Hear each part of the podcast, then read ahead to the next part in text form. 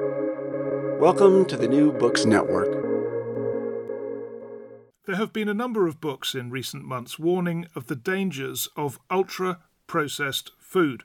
Uh, Kimberly Wilson's is called Unprocessed How the Food We Eat is Fueling Our Mental Health Crisis. And uh, welcome to you. Hi, thank you. Thanks for having me.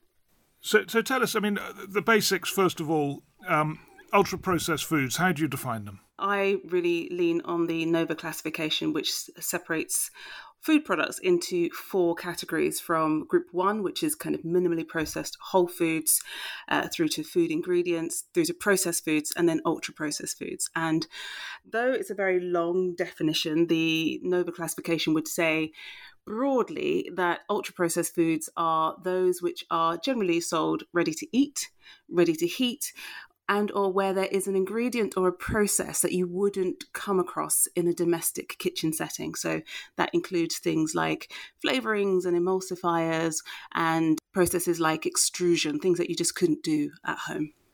Yeah. Well when, when you say ready to eat and ready to heat i mean you know a carrot would would would meet that definition but it, that's definitely unprocessed isn't it? Well, it wouldn't meet the definition of having a process um, or an ingredient that you couldn't find in your own home. Right, so that's the key thing. Uh, so, so, well, let's just go through them one by one. And, and why don't you start by telling us what NOVA is? You know, where does NOVA come from? So, NOVA isn't, it's not an acronym, it's just the, the name that the Brazilian research team gave to the classification system that they developed to try to understand, try to kind of put a bracket around the complexity of the food environment. So, um, NOVA is just the name that they gave for the system. And that's right. And as you say, there are four categories. So unprocessed or minimally processed. So that would be my carrot. And what else would fall under that category? Things like uh, cuts of meat, uh, milk, you know, fruits and vegetables, whole grains, those, those kinds of products. That's that's the unprocessed or minimally processed, and then you've got this category of food ingredients, uh, meaning uh, and what and why is that relevant? Well, uh, food ingredients would be things like vinegars, uh, salt, sugar, things I, products that are extracted really from group one foods that you'd use in your kitchen to make group one foods into a meal. So, um, a carrot by itself perhaps isn't particularly delicious, but a carrot that is cooked in a little butter and sprinkled with salt becomes uh, much more palatable. So, uh, group two foods are the foods that you would use in order to make group one foods a meal. You then get on to processed and ultra processed. So, tell us, talk us through that.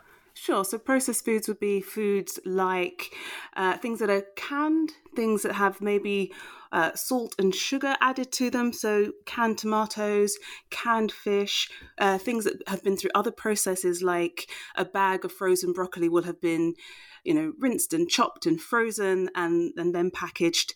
Um, so those sorts of combinations where you've added a group two food into your group one food to produce a product that does have some level of processing that allows an extended life uh, shelf life so something like salted nuts uh, and maybe some processed meats um, those sorts of things Yes, because right. So I see. I didn't know that. So, so a salted nut is salted partly to make it last longer, is it?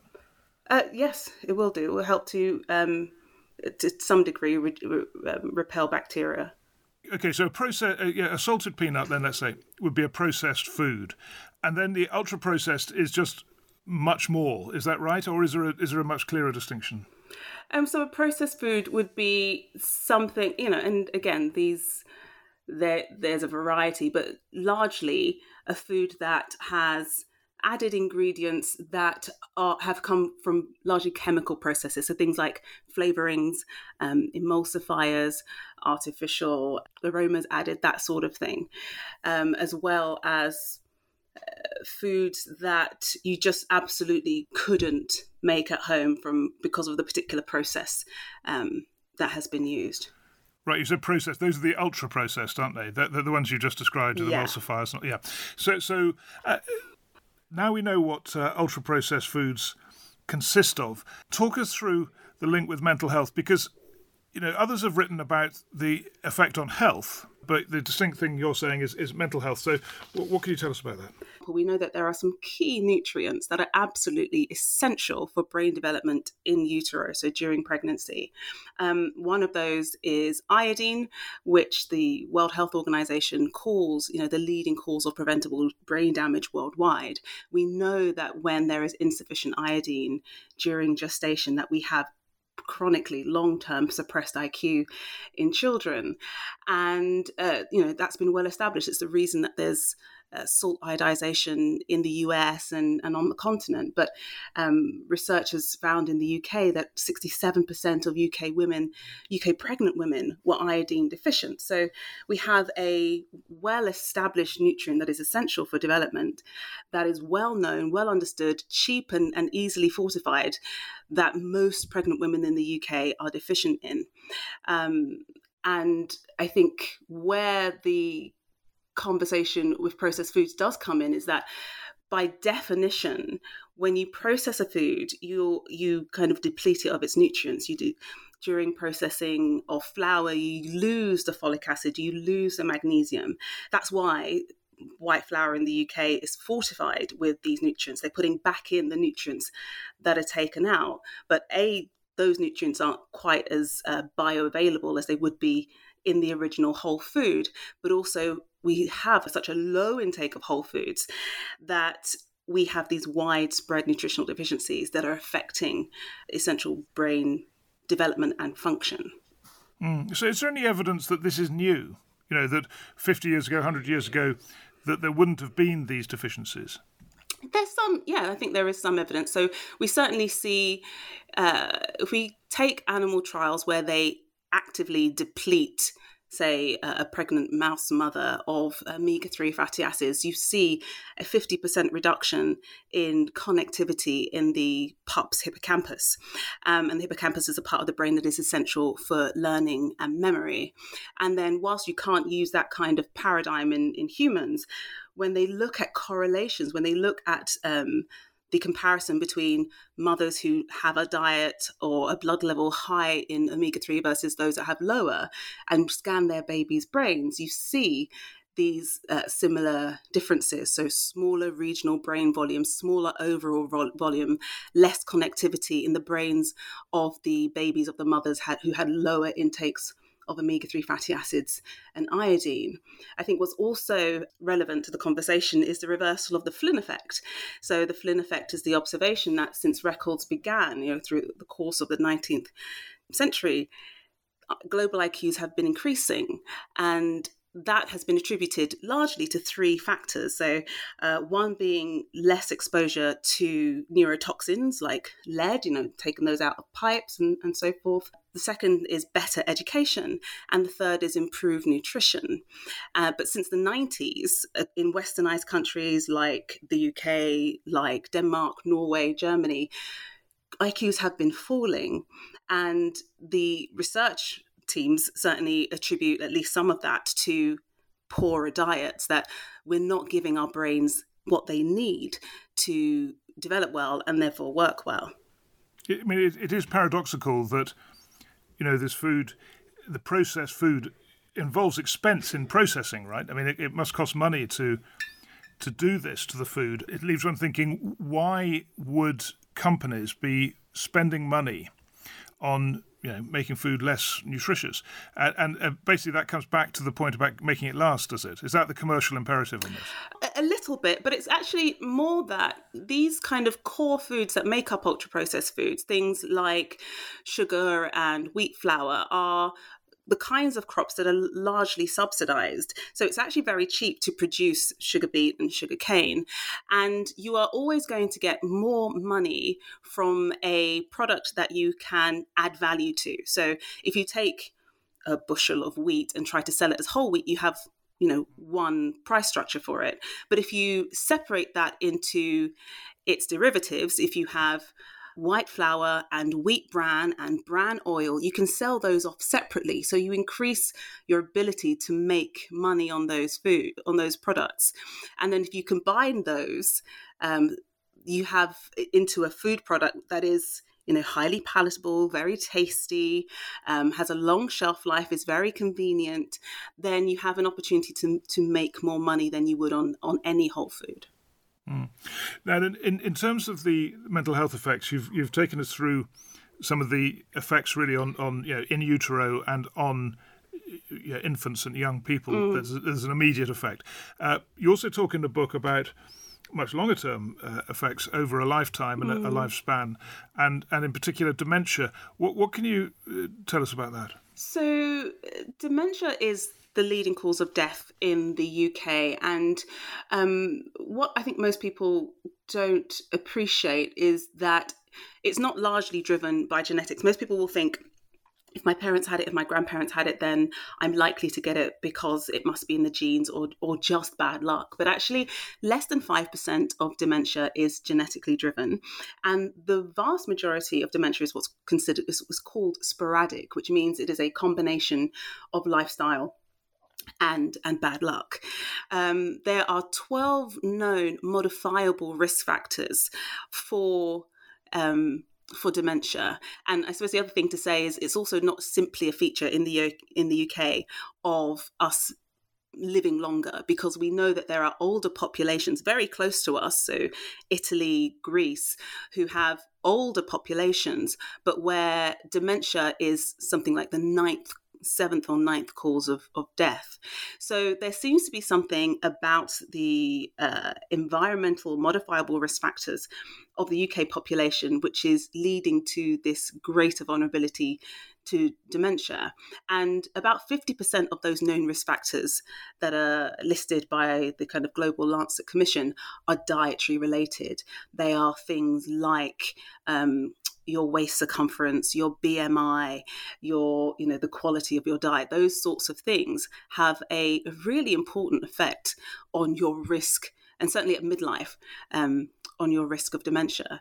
And so with rising rates of what's called young onset dementia, which is where people are diagnosed before the age of 65, we really, and without any cure, without any really effective disease modifying uh, medications, we really do need to be thinking quite seriously about how we inform, educate, and empower people to reduce their risk through these no modifiable risk factors. It's very interesting that you uh, draw the comparison between the UK, Italy, and Greece. So, can you just t- t- talk a bit more about that? Because I-, I, think you say in the book that the US has the most of these um, you know, dangerous foods, and then the UK, and then others. Would that be right? Yes. So um, the intake in the UK for the average adult is about 55% of their diet is ultra processed foods. And the US is just ahead of us at, at 57%. So we're not really far behind. But Italy, for example, has something like 14% of the average adult's diet is composed of these ultra processed foods. There's much more of a food culture of, of whole foods and a greater intake of, of fruits and vegetables. So we have a diet that is, is much more Americanized rather than, I guess, uh, similar to our, our European neighbors. It's interesting, isn't it? Because people like you call for education you know, and say that's the solution. We, uh, we, have just got to understand this better and, and behave accordingly. Actually, these cultural factors probably, you know, are more influential Oh, they absolutely uh, are. Yeah. Yeah. No, so, I, don't, so, I, I don't think education. We know that education isn't isn't the fix. When you ask people, people often believe that the the most important intervention for behaviour change is education. But we know that all that education does is to improve someone's motivation to change. It doesn't necessarily significantly change their behaviour. The thing that changes behaviour is changes in the environment, changes in in what's called um, the decision or the choice architecture, the way that the environment shapes our decision making is the thing that makes the biggest difference. So you think the solution lies in what government regulation as of the food industry to provide foods for the population that are just healthier? I think that should be absolutely part of, of the response. Uh, I think food and food culture is a complex issue. I don't think there is a kind of one magic silver bullet that's going to fix it for everyone. But we know absolutely, for example, that certain types of advertising directed at vulnerable populations like children and adolescents greatly increase the likelihood of them choosing these foods. Um, and of course, we know that works because otherwise, food companies wouldn't pay the money to advertise to them. And if we understand that humans aren't rational decision makers, we simply we're not sitting down and making clear, uh, conscious decisions based on the best available evidence. We're make we are shaped by the environment in the decisions that we make. Then I think there is an onus on the people who have the power to shape the environment to take some responsibility for that. Yeah. There's one obvious link between food and, and, and mental activity, maybe not mental health, but uh, mm. yeah, which is when you get hungry, you get stroppy, don't you? I mean, it just happens. You know, people who are hungry are irritable. Mm. Uh, so is that the beginning of the link, or is that totally unrelated? Do you think of to mental health? Is that a relevant consideration? Um, I think it is when we get into issues of hangry. So what you're describing is what is colloquially called hunger, and and it's being considered a, a kind of colloquial, uh, incidental, kind of idiosyncratic issue. But there is evidence to support that it is a real phenomenon. So when they ask long-term married couples to give to describe how hungry they are at a certain time point and also how angry they are, their hunger accounts for about 50% of the variance in their in their anger or their aggression or their level of frustration.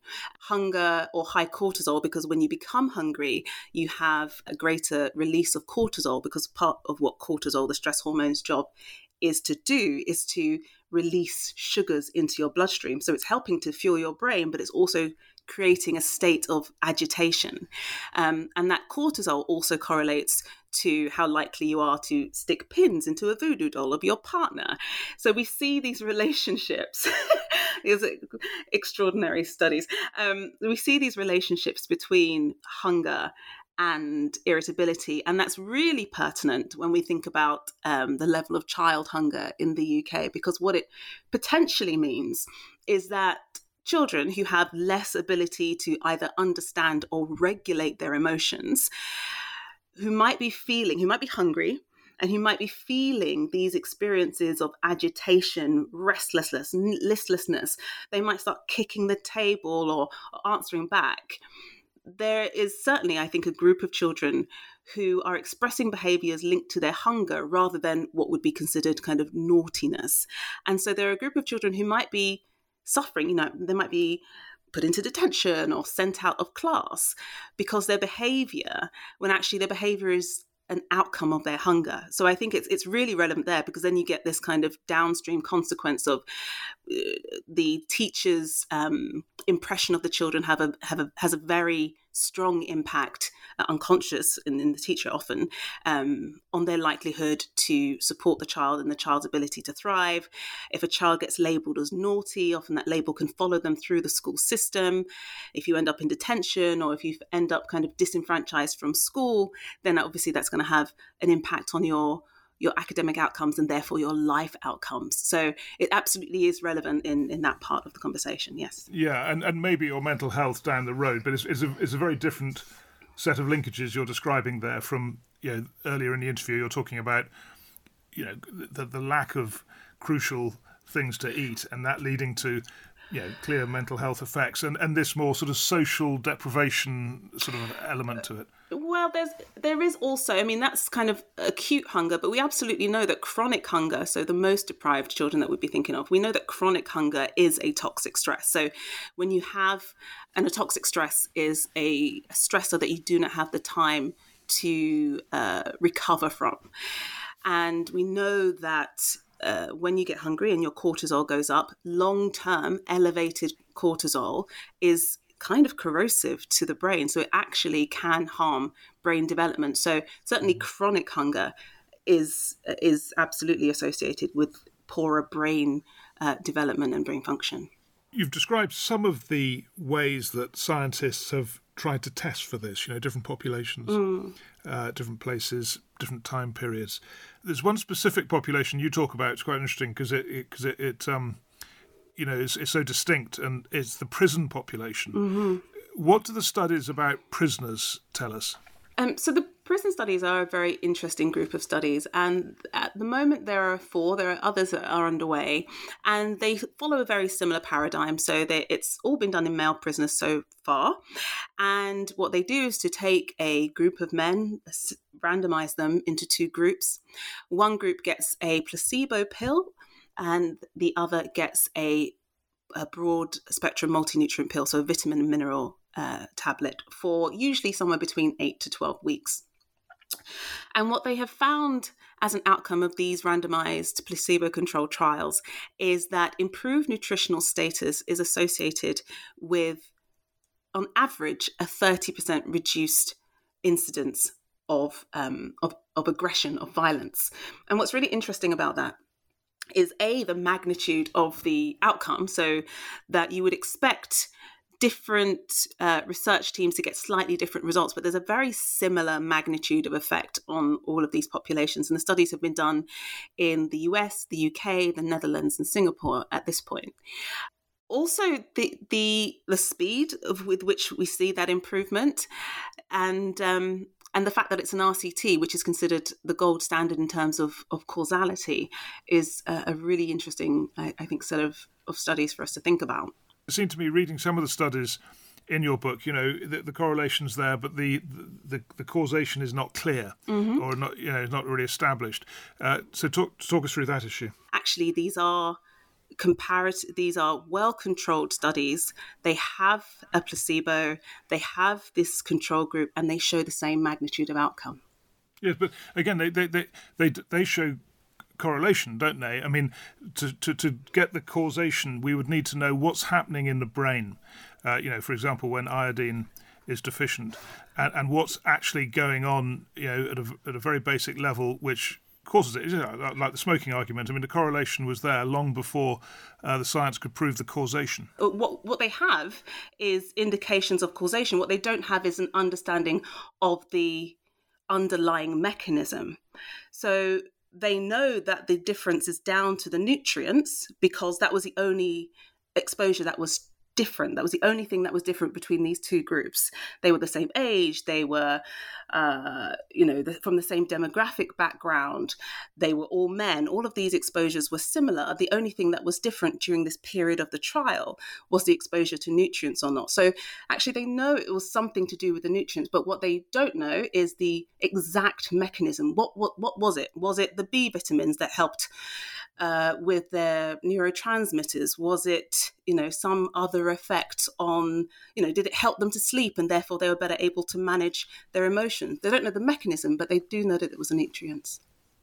Is there a, a, an issue with people becoming too concerned about this issue of processed and unprocessed food? By which I mean there's so much anxiety in some individuals about not eating processed or ultra processed food that they end up with a pretty unbalanced diet and actually doing themselves some harm. Are you aware of that being an issue? I, I, think that's a possibility. I think most people, to be fair, aren't really aware that the foods they are eating are what would be considered processed or ultra processed. So much of ultra processed and processed foods have become a normal part of the food environment and of the food culture. You know, it's 55% of what we eat now, that it's just considered by most people to be food. I think there absolutely there will be some individuals who are kind of more vulnerable to uh, anxious issues around around what they should or shouldn't eat, which is why really there should be kind of clearer information. I think from the government and trusted sources on actually this is what we should be doing. I think the food environment is is very complex and is very complicated, and I think uh, that's why I certainly try to avoid kind of moral language around food. I don't say that things are bad or that you know you're making bad choices, but I think yeah, there will be there will be some people who are more vulnerable to those sorts of things, as as there always have been. What about uh, veganism? and uh, people having you know, quite restricted diets for whether it's for moral reasons or you know, mm-hmm. may, may, not be may not be a health driven thing. Uh, what's the impact of that? So it really depends on the kind of the quality of a of the vegan diet that the person is on. A well planned, well organized vegan diet is absolutely fine for health. Um, if the person goes into their diet knowing that there are certain nutrients that are more easily or sometimes exclusively found in animal foods and that they find a way to balance those to compensate for those for example b12 you have to if you're vegan you have to supplement with b12 to make sure that you're you're getting enough then that's absolutely fine. Um, I think the issue is that often the conversation around veganism is reduced down to basically two nutrients, which is iron and protein. You know, the argument is often, you know, meat is only good for iron, is only needed for protein, and you can get those from plant sources. And, and of course, that's true. But what's often missed is animal foods are a good source of iodine, choline, omega 3 fatty acids, the, the long preformed ones, um, DHA, which you cannot synthesize from ALA, which is a, a vegan, plant based omega 3. Um, and so the issue is that people might be entering into dietary patterns that might be depleting their brains of essential nutrients without knowing. So it's, it's kind of an issue of informed consent eat how you like, but know what you might be missing out on so that you can look after yourself. I, I was just wondering exactly. I was just wondering whether there have been studies showing that, yeah, I guess badly managed veganism can lead to mental health issues.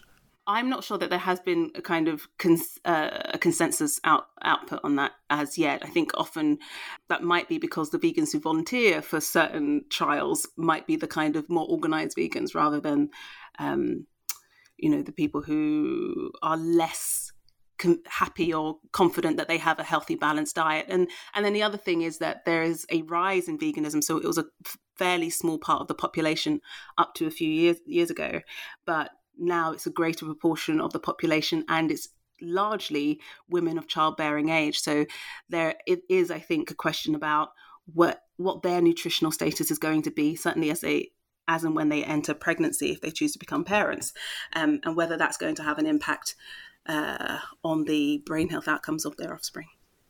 It's interesting to think about developing countries in this respect because I, I, I guess many people living in developing countries will be eating unprocessed or minimally processed foods. Mm-hmm. Uh, but there are so many other factors involved. Have there been studies on what the impact of that is on mental health? Because I mean, on, on health outcomes, yeah, in many developing countries, there are, there are much shorter life expectancies, and, and diet is part of that story. Yes, um, and so certainly, you know, the, the iodine story is very well established in Southeast Asia, and kind of, and particularly what was interesting is in the central states of America, because iodine is found in seaweed and fish and seafood, the central states of America were largely at risk of goiter and iodine deficiency. And what they found was what, that when they introduced iodized salt was this rapid increase in the Flynn effect that they gained within a couple of years the equivalent of about a decade's worth of IQ improvements. Um, similarly, we see a correlation in um, the fish intake in, say, places like Japan and um, and Norway and re- reduce risks of dementia. Now, there are other dietary exposures associated with that, but that also seems to be the case uh, globally, which is those who have a dietary pattern that is minimally processed tend to have these better long term brain health outcomes.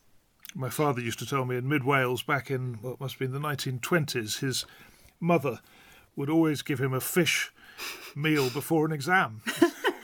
she, she was right. She was onto something. yeah.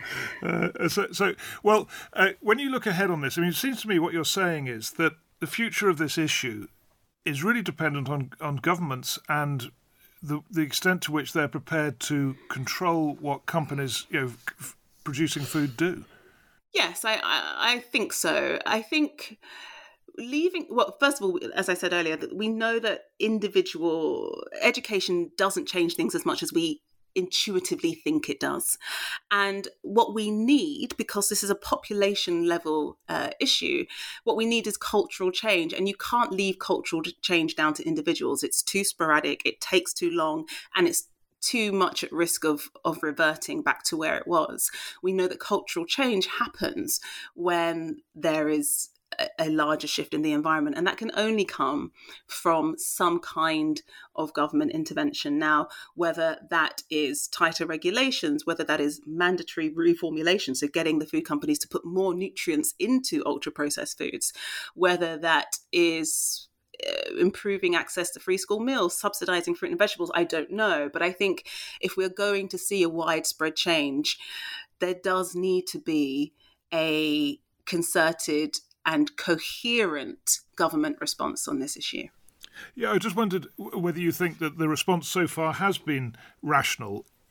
There's yeah, sugar is a big issue, isn't it? And, mm, and, mm-hmm. and, and, there has been an effort to, yeah, to some degree, to control the amount of sugar that particularly children mm-hmm. are, are, consuming. I mean, if you were, yeah, Minister of Food, w- would you would you be concentrating on that, or would you have other priorities?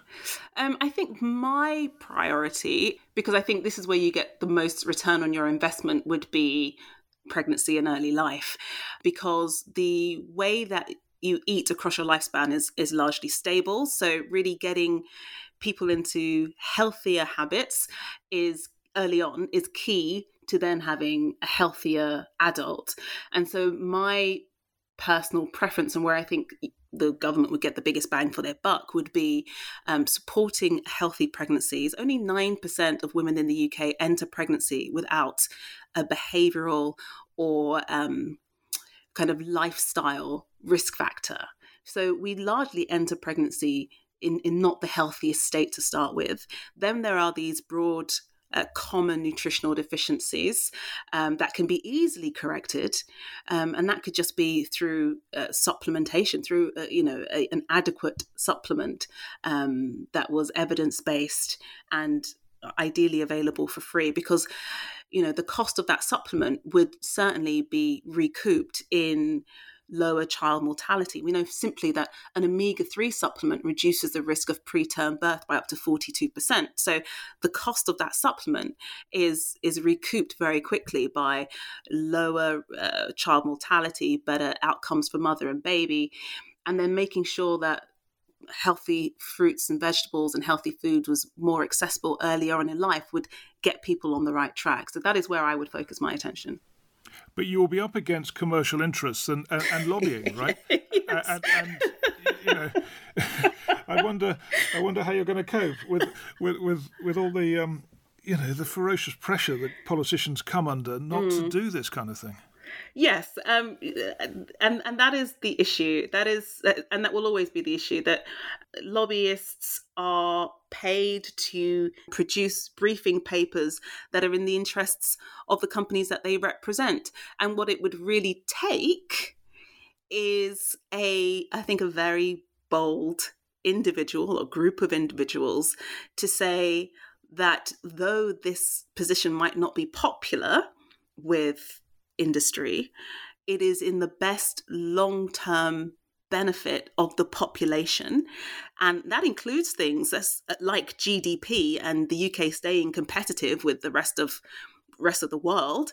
Um, if we're going into an information economy, what we need is brains that are functioning well enough to be able to process that information. So we need some some bold and brave and conscientious individuals to say despite the pressure from industry and despite my the risk of being unpopular i'm willing to push this forward for the long term and they probably wouldn't get credit for it within their career. It would be benefits a generation to come but i'm willing to do that for the long term benefit of the country. So there we are. That's your pitch for minister of uh, but, but I just actually just hearing you say all that makes me wonder when the Chinese government looks at these issues. I don't know if you, are aware of any study on this or any comment on it. It'd be quite interesting to know because mm-hmm. they're in a much better position actually to change culture from the mm-hmm, top. You know, mm-hmm. just say this is how it's going to be. sure. Don't worry about the lobbyists and all that. Uh, so, is is there evidence that? You know, this is another democratic failure, really. You know, that, that, that, that there is a capacity for these more top-down governments to to impose a culture that would be to the benefit of the population? Um, I wouldn't know about that, but I will certainly go and have a look now and see. Mm. Mm. I mean, there are some there are some dictatorial systems where I'm sure the diet is you know is, is terrible. I mean, North Korea obviously would, be, would, would, would be the case. But if, if there is some more money in the system in these semi-authoritarian systems, uh, may, maybe maybe they do have more capacity to deal with this. Yeah, eh, perhaps, but uh, uh, but also it's it's again it's more about uh, uh, informed consent like letting people know what the deal is.